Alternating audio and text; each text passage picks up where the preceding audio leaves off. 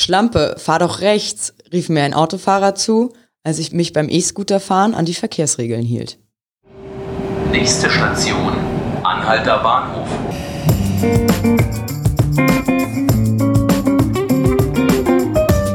Hallo und herzlich willkommen zu 5 Minuten Berlin, dem Tagesspiegel Podcast. Mein Name ist Jonas Bickelmann und ich spreche heute mit meiner Kollegin Helena Wittlich aus dem Tagesspiegel Innovation Lab. Hi Helena, schön, dass du da bist. Hallo, freut mich, dass ich hier sein kann. Helena, ihr habt letztes Jahr beim Innovation Lab ja eine große Recherche veröffentlicht zu Fahrradüberholern und jetzt legt ihr nach. Um was geht's jetzt? Ja, dieses Mal geht es um die ähm, viel diskutierten E-Scooter in Berlin, die es ja seit ähm, einigen Monaten jetzt auf den Straßen gibt. Und ähm, da haben wir uns überlegt, dass natürlich für E-Scooter ähm, auch Abstandsregelungen gelten sollten und wollten das mal mit den gleichen Geräten, die wir damals beim Radmesser benutzt haben, überprüfen, um uns so anzuschauen, wie eng denn E-Scooter in Berlin überholt werden. Und was habt ihr herausgefunden? Gibt es da einen großen Unterschied? Also zuerst sollte man einmal sagen, die Methode war ein bisschen eine andere. Wir sind nur zu fünft gefahren und das ganze Team des Innovation Labs ist mit dem E-Scooter zur Arbeit gefahren. Damit das nicht nur auf unsere ähm, Arbeitswege begrenzt ist, sind wir damit ähm, noch ein bisschen quer durch die Stadt gefahren um äh, so auf gut 400 Kilometer zu kommen und haben da die Überholabstände gemessen. Das hat letztendlich ergeben, 51 Prozent der gemessenen Überholabstände waren zu eng. Zu eng bedeutet auch bei E-Scootern 1,5 Meter und drunter. Dort gelten die gleichen Regelungen wie bei Fahrrädern, haben wir uns von der Polizei bestätigen lassen. Da sieht man, dass es ungefähr ähnlich wie bei den Fahrradfahrern beim ähm, Radmesser waren 56 Prozent auf viel, viel mehr Überholvorgängen, wenn man die gemessenen Straßenabschnitte vergleicht, die wir beim Roller mit dem E-Scooter, mit dem Roller gefahren sind und die Straßenabschnitte entsprechend äh, auf dem Fahrrad, sind die Daten fast identisch. Das klingt so, als könnte das gefährlich werden.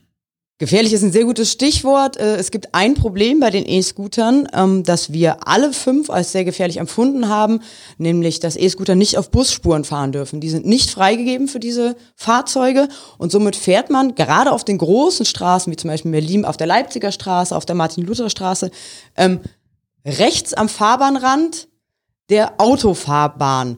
Das bedeutet, man wird links von Autos überholt und rechts von Bussen, von Taxen und beim ganz dreisten Fall auch von anderen Autos, die eben nicht mehr hinter einem herfahren wollen. Das ist mir in der Tat mehrfach passiert. Mhm. Nicht zu reden von den wüsten Beschimpfungen, die man von Autofahrern erhält, die einfach nicht wissen, dass man als E-Scooter so fahren muss. Mhm. Also nochmal, dass, dass man sich das vorstellen kann. Es bedeutet nicht wie Fahrräder, du fährst auf der Busspur, die ganz rechts ist, sondern die Spur daneben, wo Autos fahren dürfen. Das heißt zwischen den Bussen und den Autos. Ganz genau. Also die Busspur ist für E-Scooter tabu. Mhm. Es gab im Gespräch mit der BVG-Pressesprecherin auch die Aussage, Busfahrer dürfen die Polizei rufen, wenn sie E-Scooter mhm. auf der Busspur sehen. Also das ist verboten. Das heißt, man muss neben der Busspur auf der, am rechten Fahrbahnrand der Autospur fahren.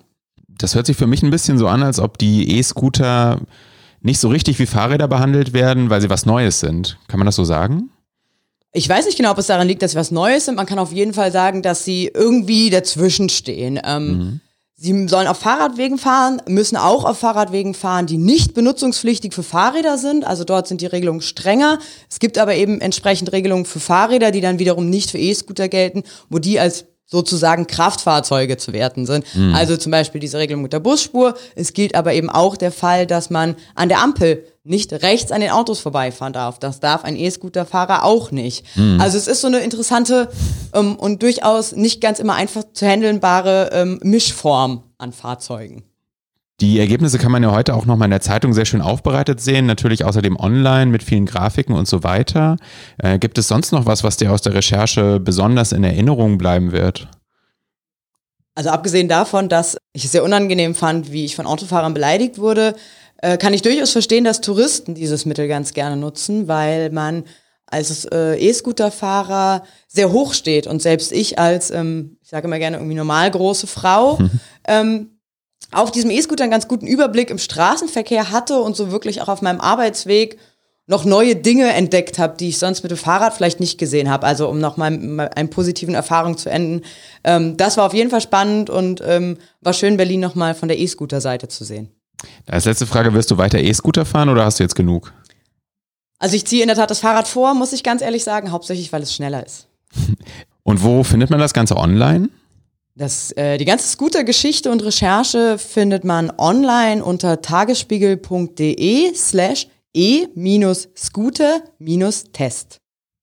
Wunderbar. Dann danke ich dir sehr, dass du hier bei uns warst. Alle anderen Folgen von 5 Minuten Berlin wie immer auf tagesspiegel.de, Spotify und iTunes.